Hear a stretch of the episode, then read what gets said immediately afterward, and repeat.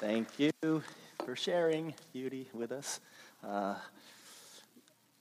last night at our uh, youth gathering, I was uh, sharing some of my story of how um, the Lord Jesus became real to me and I surrendered my life to Him. And one of the things I uh, mentioned was that um, I, I surrendered my life to the Lord Jesus in the spring of 1995, late, late spring 1995, right before the summer rolled around. I was a first year in college. And um, at, at that time, it's like, when Jesus became so real to me, uh, yeah, there's a song that we used to sing said, Waves of mercy, waves of grace. Everywhere I look, I see his face. And that's what it was like. Like, everywhere I looked, I just, uh, I saw Jesus. I wanted to know him. I wanted to love him. I wanted to pray. I wanted to be with him. I wanted to be in the Word. I wanted to tell everybody I, I saw about Jesus. I would call up friends from high school and, and just tell them about Jesus. I would call up family members, say, You need Jesus in your life. Um, that was uh, what God did in my life when I came to know Him. It was like this, this beauty that made uh, this heart adore Him, hope of a life spent with you that I wanted everybody to have. So I just went and told everybody about this God. And right around that time uh, in May, when summer rolled around, uh, well, summer break rolled around, um, our campus ministry and a bunch of other regional campus ministries were going away on a retreat still going on to this day called harvest retreat up in virginia. And i remember like i wanted to go so badly to that retreat because i just wanted to get with other people and, and, and just worship him and, and seek his face and sing the songs of the redeemed. And the only problem was i was uh, trying to apply for the commerce school. And so there was this uh, not the main summer session, but there was a summer pre session only for students who wanted to go into the business school. And so maybe like 30, 40, 50 people on the entire campus of thousands of people would stick around. And that class happened to be at the same time as this retreat. And so I was really bummed out. I was really sad. I was actually really upset. I questioned God's timing, His purpose, His wisdom in all of these things that were happening.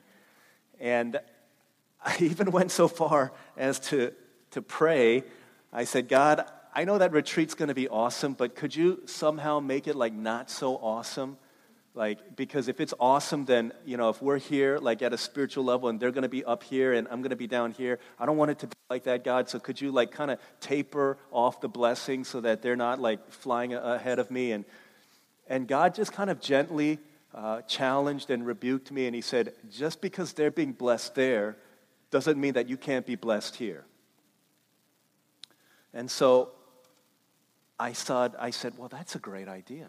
Like, God is not like, if I'm pouring out my focus here, uh, these people get neglected. He's infinite and he's eternal and he is not limited in his scope or his ability to give blessing to his people and so um, i did what i knew to do i prayed and i read the word and i was uh, in the summertime i was renting a room subleasing a room from uh, one of the leaders of our campus ministry, and they had this bookshelf filled with Christian books. So I said, I'm going to read a book. I picked one off the shelf. It was called The Wonderful Spirit Filled Life, first Christian book I ever read by a man named Charles Stanley. I read this book, and it changed my life. And 22 years later, the things that I learned, this one secret, I suppose you could say, to the Christian life has just uh, remained with me for all of these years. And so today I want to talk a little bit about what that is. John chapter 15. This is the last week that we're going to rediscover Jesus, at least in this way, at least in, in, in this manner together. We've looked at the seven statements. This is a seventh statement that Jesus makes where he specifically discloses his self identity. He says, I am something or other. We've looked at six of these things. Today we're going to look at uh, where Jesus says, I am the vine. What does that mean? About who Jesus is and what does that mean for who we are. We're going to read John chapter 15, verses 1 through 8. Um, the, the whole chapter is like filled with life and so many things that if I had uh, hours upon hours today, I would just walk through everything and, and, and, explain, but there's a lot that we're not going to be able to, uh, to get to. So I just want to kind of do a big picture flyover and make it as practical as I can for us. John 15, God's word, Jesus said these things last night of his life. John 15, verses 1 through 8. I am the true vine, and my Father is the gardener. He cuts off every branch in me that bears no fruit, while every branch that does bear fruit, he prunes so that it will be even more fruitful. You are already clean because of the word I have spoken to you. Remain in me, and I will remain in you. No branch can bear fruit by itself, it must remain in the vine. Neither can you bear fruit unless you remain in me. I am the vine, you are the branches. If a man remains in me and I in him, he will bear much fruit. Apart from me, you can do nothing. If anyone does not remain in me, he's like a branch that's thrown away and withers. Such branches are picked up, thrown into the fire, and burned. If you remain in me and my words remain in you, ask whatever you wish and it will be given you. This is to my Father's glory that you bear much fruit, showing yourselves to be my disciples. This is God's word. Sometimes you have to ask this question What does Jesus, what does God want? Like from your life? What is God's great aim, his great mission, his great purpose for your existence? Okay, because a lot of times I think we have in our minds what we think the answer is. And even if we have in our minds the right answer, in our practice, we have a different answer for what we think God's ultimate purpose for our lives is or ought to be. A lot of us think that God's great purpose for our lives is for us to be happy. Okay? That's why when we pray for something that we want and we don't get it, we get upset because we think, God, your purpose as a father is to make me happy. But God's greatest purpose in your life and in my life is not to make us happy. God's greatest purpose in your life and in my life is not to keep us safe. Because if it were that he would never send anybody to a difficult place, to a difficult job, to a difficult mission field, he would never send anyone to a hard place if his greatest aim for your life and mine was to keep us safe. But that's what a lot of us think. Some of us think that God's greatest aim is to make us comfortable. And so, whenever something difficult happens, a hardship happens in life, we try to pray that away because we think God can't possibly be giving us something difficult because His greatest aim, functionally, practically, we often think is to make us comfortable. God's greatest aim for your life and mine isn't that if you're single, you get married, believe it or not. If you're married without kids, that you have kids. If you're married with kids who are bad, that your kids be good. Right? That's not God's greatest aim for our lives. What is God's aim for our lives? We've got to understand this because if we don't have it, then it's like missing out on the box to the puzzle. All we're seeing is a bunch of pieces that don't seem to make sense. You got blacks and you've got grays, and at the same time, you've got these, these bright colors, and, but you don't know where these pieces fit. In verse 8, Jesus says, This is to my Father's glory that you bear much fruit showing yourselves to be my disciples. God's aim for your life is that you would be fruitful and that that fruit would be to the glory of God. That your life would honor God, that people would look at your life and they would give bravo God, they would praise God, they would worship God because they see fruit being born out of your life. And if you see that big picture, if you see that puzzle box, then you'll be able to walk through life accepting both blessing and difficulty from God and receiving it from the hand of a Father who loves us. What does that mean? In order for us to bear fruit to the glory of God, there's a God part and there's a you part to it. Okay, two things I want to talk about here. Here's the first thing God will do whatever it takes to make you fruitful. Okay, God will do whatever it takes to make you fruitful. You've got to see this and you've got to understand this. Okay, Jesus says, I'm the true vine and my Father is the gardener. Verse 2 He cuts off every branch in me that bears no fruit, while every branch that does bear fruit, He prunes so that it will be even more fruitful. Okay, what is Jesus saying here? He said there's two things going on. He's the, he's the, the vine, okay, that comes up from the ground, the roots, Holy Spirit, the life giving sap, and then their branches. Okay, if a branch falls off, it means that it never belonged to Jesus. Okay, if a branch is not connected to Jesus, there will be no fruit. If there's no fruit, it's because that branch is not connected to the vine. In other words, here's what Jesus is saying He's not giving a threat. Listen, Christians, if you're not bearing fruit, God's going to cut you off. That's not what he's saying. That flies in the face of the rest of Scripture and what we just sang. Oh, no, you never let go. You never let go of me. If you don't bear fruit, would God let go of you? The Bible says no. What Jesus is saying, he's not giving you a threat hey, start bearing fruit right now or else you're going to get cut off. He's saying, if you're not bearing fruit, it's because you have not been connected to me. That's what he's saying. He's just pronouncing the reality. If you're not bearing fruit, it's because you're not connected to Jesus. Can I ask you, is there fruit in your life?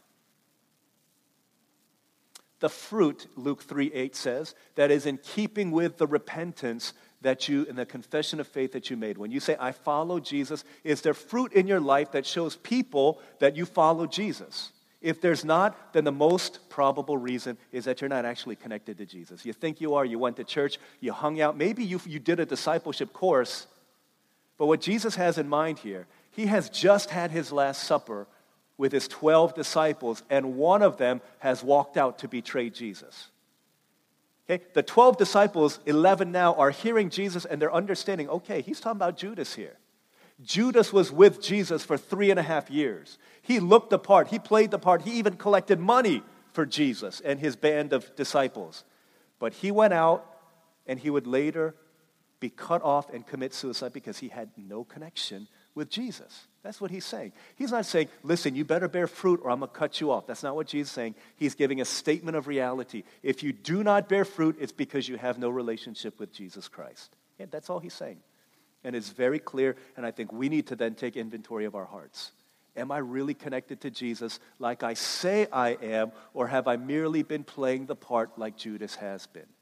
Okay, if you are bearing fruit, if there's evidence of fruit in your life, whether it be a little bit of fruit or a lot of fruit, here's what God does. Here's what God does. He says in verse 2 uh, Not only is it cut off every branch that bears no fruit, every branch that does bear fruit, he prunes so that it will be even more fruitful. Here's what he's saying if you've got fruit in your life, like there's evidence of Christ's life in you, then God will do whatever it takes in order for you to bear more fruit. And the process by which he does that is called pruning. And if you know anything about agriculture, viticulture, horticulture, then you'll know that pruning is a painful process two things that I think we have to understand as we go through this understanding that God's going to do whatever it takes in order to make us fruitful. You have to understand the nature of the process. Because if you don't understand the process, then it's going to be painful. Right? We have to understand there's a result. Right? God's desire in taking us through the process is so that there would be fruit. Okay? If you are a basketball fan, okay, uh, then you will understand that this word, the process, two words, means something very significant. If you're not a basketball fan, I'm going to enlighten you so that you can amaze all of your basketball friends with this idea of the process. In 2013, one of the, well, they were a decent team, mediocre team, the Philadelphia 76ers hired a general manager named Sam Hinkie. Okay? Very cute name, right? Sam Hinkie, kind of like our senior pastor, Inky. Okay, but his name is Sam Hinkie. Okay, 2013, he's like a, he was an Ivy League graduate, uh, MBA, super smart guy. And when they interviewed and hired Sam Hinkie, this is what he said. He said, listen, our team is decent. We're like number eight in our conference, which is like very much in the middle. Playoff team, but you're never going to be great. So the only way to become great is to get great players. And the only way to get great players, if you're in the middle of the pack, is you got to stink for a period of time. Right? If you lose, then you will get better players in the following years. And so he said, We're not even close right now. So I'm going to begin a process. Okay, think about the process. It's not about the results. It's not about the outcome. It's about the process. And that's what he said. And so this term, the process, became famous starting in 2013. He said, We're going to lose. We're going to lose big time. We're going to have injured people who are not really injured, but we're going to say they're injured so that we can continue losing, so that we can get a bunch of good picks, so that we can get a bunch of good players. And that was called the process. And along the way, man, it was brutal. They, they had the, they set the record for most consecutive games losing, like losing the most consecutive games in a row. I think they lost like 21 games in a row. Is that right? Is that right? 21 games. That's like, you have to try really hard to lose 21 games in a row. That's crazy. That's against teams like who are not playing their good players against you because they know that your team stinks and you're going to roll over and die anyways. 21 consecutive losses. Uh, there was t- uh, people who said they are an abomination. They're ruining the NBA. Uh, they had uh, one season, I think last year, they, were, they had the second worst record in the history of basketball. They were a bad, bad, bad, bad team. And there was posters that said, right now we're stinky, but we trust Sam Hinkie. And they had to trust the process because the process was painful. And while they were going through it, they realized, man, this is terrible. This is awful. This is the worst thing we've ever gone through. But they understood that at the end of this process, there was going to be fruit. And so this is supposed to be the year that the process begins to bear fruit. And it better be because they trust Sam Hinkie, who incidentally got fired last year so he could not live through the process. But for the people, the fans, the players, the management, the organization that endured this, they only were able to endure because the promise of fruit that was to come. God will do whatever it takes in order for you to be fruitful. Not just fruitful like you are, so that you would be even more fruitful. Any branch that bears fruit, he will prune in order that you will be even more fruitful. What does that mean? It means that in these branches, there were these other branches, um, shoots that would come off. And I don't, I, don't look at me like I'm an expert. I, the only reason I know is because I read a couple books and, and commentaries. But there are these shoots that would come off these branches, and they were called sucker shoots, right? Sucker shoots. The reason they're called sucker shoots is because they would suck the life out of the branches that kept it from bearing fruit, so that these sucker shoots would only cause leaves and not fruit to be born. And so the gardener takes his shears and he cuts these sucker shoots off of the branch in order that all of the energy would be focused in the branch in order that fruit might be born within that branch and from that branch. And the process to cut and to snip and to prune is very painful. And it's the process that God uses in your life and mine in order to make you more like Jesus so that when people look at your life, they would see fruit and they would honor God if you're going through something difficult right now, okay, don't think that it's not because I'm, it's because I'm not faithful or it's because I'm not uh, fruitful. In fact, it's the opposite. The reason you go through pruning is because you are fruitful and because you are faithful. And God wants to make you even more fruitful for the glory of God. So, what does that pruning look like? What are the things that distract you from bearing fruit for the glory of God. Okay? For some of us, it's our love of money. Right? Can I tell you? Right? The love of money, the love of stuff. And God will prune those things so that you would be laser focused on living for the glory of God. Maybe that means uh, you will or you have suffered loss an investment, a property, a job, and God is saying, hey, I'm pruning you so that you might be more faithful. Maybe it's your reputation, it's your academic reputation. And God will allow something to happen in order that the grades that you think are going to get me to a place of joy and happiness in life. God snips and prunes those things away. And through disappointment and through hardship, maybe Maybe it's your image. Like your image is squeaky clean and everybody thinks you're amazing and everybody thinks you're awesome and you take so much pride in that. And then all of a sudden someone comes to you and, and they say, you know what? I don't think you're as great as people think you are. And then they start telling others about that. And you begin to feel like, man, why is this happening to me? I'm just trying to do my best. You feel like God is pruning you. Maybe eh, there's a, there are a ton of different things that God can do. But can I ask you, is anyone going through that process right now? Yeah, man. I thought that having this image of a perfect family, man, this is going to be everything. And then all of a sudden, my child starts going wayward. Or my family was awesome up until now, and then uh, my parents start arguing. And this vision, this picture that I have of what life is supposed to be, this, this beautiful, wonderful, happy life, God starts pruning away at those things. Why? because God wants to make you even more fruitful. Right? There's a purpose in it. And you have to remember not only the purpose and the process, but you have to remember the person who holds the pruning shears in his hands. Jesus says in verse 1, I'm the true vine, and the Father is the gardener.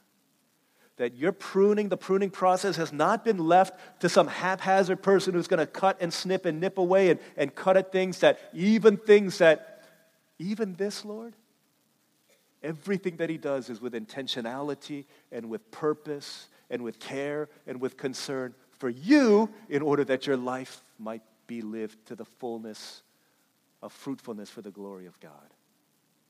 You remember that if you're being pruned, that you have a father and he loves you very much. And his hand is close to you as you go through this process. I, I talk about this movie a lot because probably like I, I, don't watch movies these days, so I'm always talking about this one that I have seen. Um, Boyz n the Hood, 1990s, right? LA riots, giving light to the plight of uh, African Americans in urban America, especially life in the hood beginning of the movie, this uh, little boy uh, named Tre, Tre Styles, cool name, Tre Styles, living with his divorced mom in the, in the suburbs, and she realizes, man, it's time for this boy. He's like six, seven, eight. It's time for him to go live with his dad because he needs, he needs a dad to guide him, even though his dad lives in the hood. And so she sends him, Tre, to live with his dad. His name is Furious Styles. And so he lives with his dad. And his dad, first night there, starts laying down the law. He says, I'm the king of this house. What that means is because you're my son, you're the prince. Like, I'm a prince. But that still means that the prince has duties to tend to. And so he tells him he's got to rake, he's got to uh, take out the trash, he's got to clean the floors, all this stuff. And then he points to his friends across the street who want to play with him, Doughboy and Ricky. And he's like, Doughboy and Ricky, they don't have to do no chores. And Furious looks at Tre and he says, Look at me, son. Look at me, son. He says, Those boys across the street, they don't have to do chores because they don't have a father. And these prophetic words, he says, You're going to see how they turn out. They end up, one, uh, actually, at the end of the movie, both of them end up dead. It's not to say that, hey, he's saying, whether, Jesus saying, listen, whether you've got a father or not in this life, you have a heavenly Father, right, who loves you, who cares for you, who puts you through the pruning process, even of doing difficult things, because his desire in you is that you would be fruitful, that you would bear fruit in order that people would look at you and say, man, there's the glory of God in that person. Do people say that about you? Like they look at your life? Do they praise you for how great you are? Or do they say, dang, there's a God who's alive, and I see it when I see my friend. There's a God who's real, and I see it in this person, and that person, and that person. The way that they live, there's something different about them. There's something beautiful about them. For whose glory is the fruit of your life pointing? Right? The glory of God or the glory of your own greatness? The first thing that we see here is that your Father, God, will do whatever it takes in order to make you fruitful, even that painful pruning process. The second thing, though, second thing that we see, there's the you part. Second thing is you can't be fruitful on your own. Can't be fruitful on your own. Verse 4 Remain in me, and I'll remain in you. No branch can bear fruit by itself, it must remain in the vine. Neither can you bear fruit unless you remain in me. You ever seen a branch on the on the ground in front of your house, on the sidewalk in your driveway, there's nothing on it, and then the next day you've got grapes all over it? No, you won't see that. Because a branch by itself will never bear fruit. And this is what I learned 22 years ago, sitting in that room, reading this book. The only way that you will live a life that accomplishes anything is if you remain in Jesus. Apart from me, you can do nothing. You can do a lot of good things, but you will do nothing that is substantial and worthwhile and admirable and excellent and praiseworthy and to the glory of God unless you're connected to the vine. A few years ago, I remember we were, um, a, a, group of us went up to New York for a wedding. We were getting ready uh, just like an hour before the wedding and one of our sisters was curling her hair with a curling iron, uh, but the curling iron wasn't plugged in. And I said, ha, ha, ha, ha, ha, that curling iron is not even plugged in. and she said, but it was plugged in. And so it's still hot, And so for a little bit, it still has the effect of heat to curl the hair. I said, Oh, that's very interesting. Very interesting. And she's right, but you know what? Give it time. Give it time. And if it's no longer plugged into the power outlet, that instrument in the hands of whomever it is to do great things will very quickly die out. And I think a lot of us are trying to use curling irons that are not plugged in. We're trying to, to do our house church ministry. We're trying to teach our students. We're trying to live life. We're trying to evangelize to our friends using a curling iron that was plugged in for a little bit, and so it's working for a little, but it's not going to last.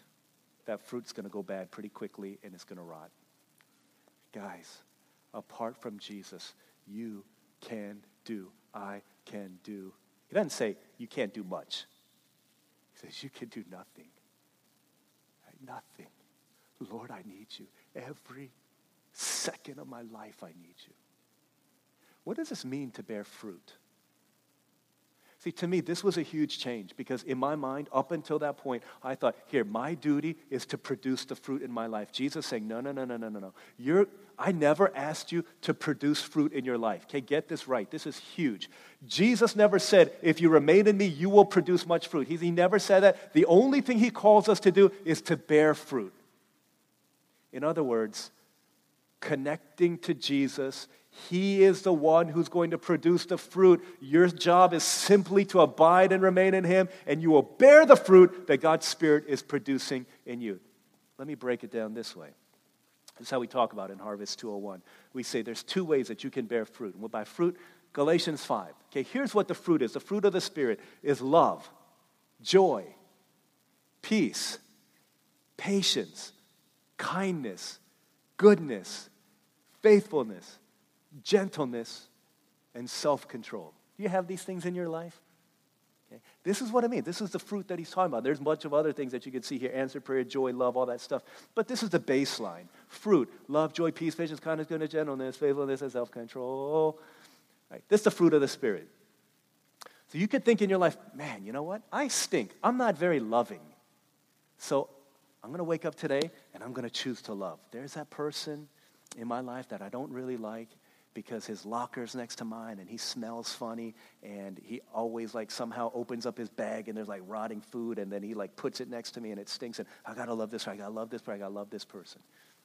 This is what a lot of us do. Or I gotta be more joyful, I gotta be more joyful, I gotta be more joyful, I gotta choose joy today, I gotta choose joy today. That's gonna go a little bit but what that's doing is we're producing fruit from the outside in. It's like going to Publix, buying a bag of oranges, taking this tree that you're going to call an orange tree, but really it's a cactus, and then you stick those oranges around it and say, Look, guys, I got an orange tree. That's what a lot of us try to do. We try to produce fruit from the outside in, just stapling oranges and fruit and apples on the outside of us and say, All right, I'm more loving today. But like a, like a curling iron that's not plugged in, it's not going to last very long. That's mechanical fruit bearing, Tim Keller says. The real way is organically, right? Botanically, not mechanically, botanically. When you're connected to the life giving sap that is God's Spirit living out of you, then from the inside out, you will begin to produce, I'm sorry, you'll begin to bear the fruit that the Spirit of God is producing. Here's how we know further evidence that this is what he's talking about. In Galatians 5, you can read it on your own, but it does not say but the fruits of the Spirit are love, joy, peace, patience, on and on and on and on. He says, but the fruit of the Spirit, the singular fruit, not the plural fruit. If it was plural fruit, then you could choose and pick which fruit you want to grow in. But it's singular, meaning that if you're connected to the vine, then you will be growing in the fruit of the Spirit, which is all of these things. In other words, if you're growing in one, you will be growing in all nine. And if you're not, it's because you're not remaining in the vine that is Jesus. Now, you could be doing it from the outside in. Yeah, I've become more loving these days. What about your joy? Yeah, not really. You, have you become more peaceful people? Nah, not really. Have you become more patient? Uh, I'm growing there, but that's kind of part of love, isn't it? No. If you're growing in one, you will be growing in all nine because the fruit of the Spirit is singular and they grow together organically and botanically from the inside out. That's what Jesus is saying. How then do we do this? What is your part? Verse 5 I'm the vine, you're the branches. If a person remains in me and I in him, he will bear much fruit. Man, isn't that awesome? Like, I want to bear much fruit. Hey, you want to bear much fruit? Like, I, man, I don't want to be like this, this tree that walks around, got like one little apple hanging off of that somebody can eat, and then it's all gone. Oh man, I'm a bear. I want to like have fruit all over me, like to be colorful and all of these things. And people are like, dang, whoever gardened you, he's a master. That is amazing. How you do this? It says you remain in the vine. I think we understand what that word means, but you don't use this word remain very often these days, do you? you're with your kids and uh, you're at Publix. I got to go get ice cream, but it's too cold because y'all wearing short sleeve shirts. So, hey guys, remain here for a second. Do you say that? I don't say. I don't know anyone who said that. Remain here. Say, stay here for a second. But we understand it's the same thing. Stay. Linger. Hang out here for a little bit. What Jesus saying. If a man remains in me, Jesus saying, hey, remain here with me. Don't leave me after church is done on Sunday. Don't leave me on Monday morning. Don't leave me from 8:30 to 5:30 every day. Stay here with me. So we're saying, God, I want to be with you. I want to be intimate with you. I want to fall in love with you. I want to just be near to where you are. I want to feed off of you. I want to be close to you. How do you do that? Verse 7 If you remain in me, my words remain in you. Ask whatever you wish, it'll be given you. He's talking about the word of God and prayer. That's it. Guys, I will always say this no matter how advanced we get as a culture, as a society, and technology, and all of these things, we'll never, ever, ever grow apart from the Word of God. Bam and prayer. Bam. Nail these 10 pegs down in your heart as bedrock convictions that I will not waver from these things. Guys, without these things, you will do nothing. And then people, instead of seeing the fruit of your life glorify God, they'll glorify you. And here's what happens when the fruit of your life begins to wear off, then they're going to see the real me. And they're going to realize, wow, you know what? He wasn't that great to begin with. Dang. He's saying, You got to remain in me. Remain in me. Stay with me. Linger with me. Abide with me. Make your home in me, Jesus says. But then he says the other thing too, and I in you. You're saying, Come and make my heart your home. Oh Lord, my heart longs to be. You remember this song? A habitation fit for thee. Is your heart a home that Jesus would be like, dang, that's my crib. I like that place. That place makes me feel at home. What are the things in our lives that would make Jesus not quite feel at home? Come and make my heart your home, Jesus. Years ago, Robert Boyd Munger wrote this great little book called My Heart Christ's Home. this great book. It talks about how when we invite Jesus into our lives, it's like he comes and, and makes his dwelling in us. And he compares our heart uh, to Jesus' home, saying, Come and live in me. Come and live here. And as he comes and lives, you take him on a tour of the house, and man, instantly Jesus comes in, and that which was empty becomes full. That which is dark, like he turns the light on. That which is like quiet and silence is filled with laughter and music and singing. This is what Jesus does when he comes to make his home in you. And then you show Jesus the different rooms of your house, the family room. Ooh, like there's people that I hang out with that maybe not the best for me to hang out with right now because they cause me to do things that would dishonor the name of Christ. They need Jesus, but maybe for a season I need to kind of withdraw from them. There's also entertainment, things that I watch and things that I see and things that I play with and toys that I have that, yeah, you know what, Jesus probably wouldn't like these things being here if he's going to live within my heart. You take him to the dining room of your desires. Right? What are the desires in your life? Are they pleasing to the Lord? Are they honoring to him? Take him to the kitchen of your passions and of your things that you love. Take him to the rec room that has all of your talents and your gifts, and you're giving Jesus every room. Then he walks by this one room, the den, and he says, This is a beautiful room. I like this room. How about every morning, you and me, every morning, you and me, we get together in this room and we'll talk. We'll just enjoy being together. We'll pull off one of the books that I wrote off the shelf and, and I'll teach you and I'll speak to your heart. And then you can tell me your desires and I'll talk to the Father and He will make these things known. And you're like, man, that sounds so awesome. I love that, Jesus. I want to do that. You're going to, you're going to every day. Jesus said, I promise I'll be here every day. I'll be waiting for you. And you're so excited to go to bed because you want to wake up and you want to be with Jesus and you want to abide in Him. You want to remain in Him. You want to stay with Him. And you get down and, and you, He sits on the chair and He's got coffee for you and you're with Him. And it's so good. He's feeding you the treasures of the Word of God. It's like honey on your lips, and you're like, oh, this is beautiful. And you're, you're talking to Him and you're engaging, and He's giving out of the storehouse of His Father's riches and giving it to you. And you're so excited. You're like, man, this is sweet. I can't wait till tomorrow. You go to bed and you come down again, and you're doing this, and you're loving life, and, and fruit is popping out of your life. And people are like, dang, what are you doing these days? Just being with Jesus. And then in time, life starts getting busy. And one day you just pop in, you're like, Jesus, hey, um, I'll come back tomorrow, but I, I, got so much going on. I'll, I'll, I'll be back tomorrow. Jesus says, okay. And you walk out. And you go through this pattern for a little bit, and, and after a while, this the stuff of life begins to suffocate you, and, and then the desire for Jesus begins to dissipate until that Jesus who lives within your home becomes almost like a stranger even within your own house. This goes on for a week, a month. How long has it been going on? I don't know. A year? Two years? And one day, as you're rushing out the door, you go down early in the morning and you see the light on in the den. The door's open a little bit. You're like, hmm, someone left the light on. You walk in and you realize, Jesus.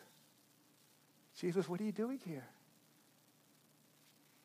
He said, I promised that I would be here every day, waiting for you, abiding, remaining, waiting, being faithfully here. You go, oh my gosh, Jesus, I totally forgot. Would you forgive me, Jesus? I'm sorry. Jesus says, Do you have just a second? Come sit. No condemnation, just complete love in his voice. Sit down, you put your bag down. says, I promised you when you first put your trust in me and invited me into your home that I would be faithful and I would never leave. And I won't, no matter what you do. But I think you began to think of this time only for what it meant to you. And you never thought what it meant to me. Don't you see I love you? I love you so much. I just want to be with you. I want to be with you. When you don't, that's okay. I'm not, I'm not angry. I'm not mad at you. I'm not going to cut you off. I'm never going to let you go. But that's what my heart wants so much more than your heart wants. And so today he invites us back to that place to say, Come and make my heart your home. what would that look like in our lives? Imagine how much fruit would be born out of your life. Like your parents would see something different in you. My gosh, my daughter has become so much more patient, so much more gentle. She used to scream at me whenever I would say anything, but now she's different. Man, my, my son, my sister, my brother, my parents, like your kids, you went through this parenting seminar and you said, I am the touch of God in the life of my child. I am the look of God. I'm the voice of God. I'm the hand of God. I'm the love of God. And you went throughout these past two weeks and you failed miserably. But what if you began to abide in Jesus? And then your kids began to say, man, it's a different mommy. It's a different daddy. What is going on? And all of a sudden, as they see you, the things that they hear in Kingdom Keepers and our children's ministry is making sense. That your father, your mother, that God loves you with an everlasting love, and they're beginning to see that and they begin to grow in Christ. What would that look like in your workplace, in your school, as you begin to bear fruit for the glory of God? God will do whatever it takes, but you've got to abide in Him. There was a time when my daughter, our daughter, Manny, was about two, and Olive and I, I think, you know, Olive likes to pull weeds out of the, the garden. So, I, you know, she might have been pulling weeds, and Manny might have seen that. But we've got weeds that come up, and Olive's pulling them out. And then there's also these trees that grandfather, uh, that my father-in-law, Olive's dad, had planted uh, that have these beautiful fruit coming out, not fruit, not fruit, flowers coming off of them. Says Olive is pulling out the weeds. Here's Manny, like Mama. She's walking around, two years old, walking around, and she sees a beautiful flower. And just like Mommy's pulling stuff out, she decides to pull the flower out. She goes to the next one, pulls the flowers out. She comes back with all these flowers. Like, Manny, no. you know how much grandpa worked in order to plant these things? No, Manny. And I probably overreacted and she felt bad. And so she took them and she went to where she pulled them off from and tried to stick them back on, only to realize that she couldn't. And I realized, precious child, Manny. So I gave her a hug. I said, Manny, there's good ones and there's bad ones. You got to pull out the bad ones, but you don't pull out the good ones. That happens. Mistakes happen except when God, the Father, looked at that great, great, great vine and he saw the most fruit bearing one, full of life. Jesus said, I'm the true vine, the most fruitful one that you could ever see. And God the Father cut it off. When you and I non fruit bearing, unfruitful, unfaithful, undeserving, unabiding, unremaining, should have gotten cut off and thrown into the fire. To the most beautiful one, God cuts the vine.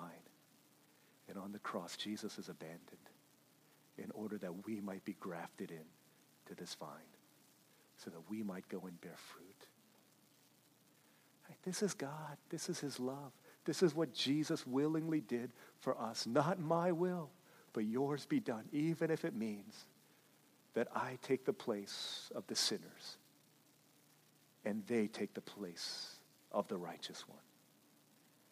And so it is that people like you and me could sing this song, Oh no, you never let go. You'll never let go of me. Because Jesus was let go of in order that we might be brought in. It's that Jesus who willingly did that for you and me who willingly sits in the den of your heart and of your house every morning and says, I promise I'll be here. Would you come? Would you be with me that I might make your heart my home? Let's pray.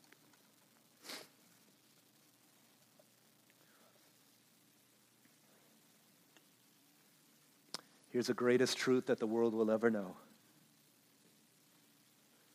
Jesus loves me. This I know for the Bible tells me so. You're never too old to go back to the ABCs. In fact, that is not just ABC, it's the A through Z of life. Abide in my love, he says. One simple prayer this morning, guys. Can you just pray and make a commitment to remain in Christ? The effort is not to produce fruit, guys. The effort is to remain in the vine. The effort is not to be more loving, more faithful, more joyful. The effort is to connect with Jesus. Grace is opposed to earning, grace is never opposed to effort. Paul says, By the grace of God, I am who I am, and I worked harder than anybody else. We work hard, but the working is so that we might connect to Jesus. If you work hard, it's to create the space and the time to be with Jesus. His work in us is to produce the fruit. We bear it. The work is not to try to be more this, that, and the other. The work of God, the work of God is that. The work of our part, remain in Jesus. Apart from Him, you and I can do nothing. Let's pray. Just ask the Lord, Ask the Lord. He'll answer. Jesus, have you been waiting for me all this time? Have you been here all this time? And with eyes of compassion and love, I have and I always will. Let's invite him to come and make his heart, his home in our hearts right now. Say, Lord Jesus, it may not be every morning for me, but maybe every right after school. Maybe it be every morning right before breakfast. Every night before I take a shower. Jesus, you and me. Jesus and me. Jam time. Yeah, this is us. Let's pray. Jesus, I am yours. I'm yours. I love you. I want to love you more. I want to be more fruitful for the glory of God. Let's pray for a few moments, and I'll pray on our behalf.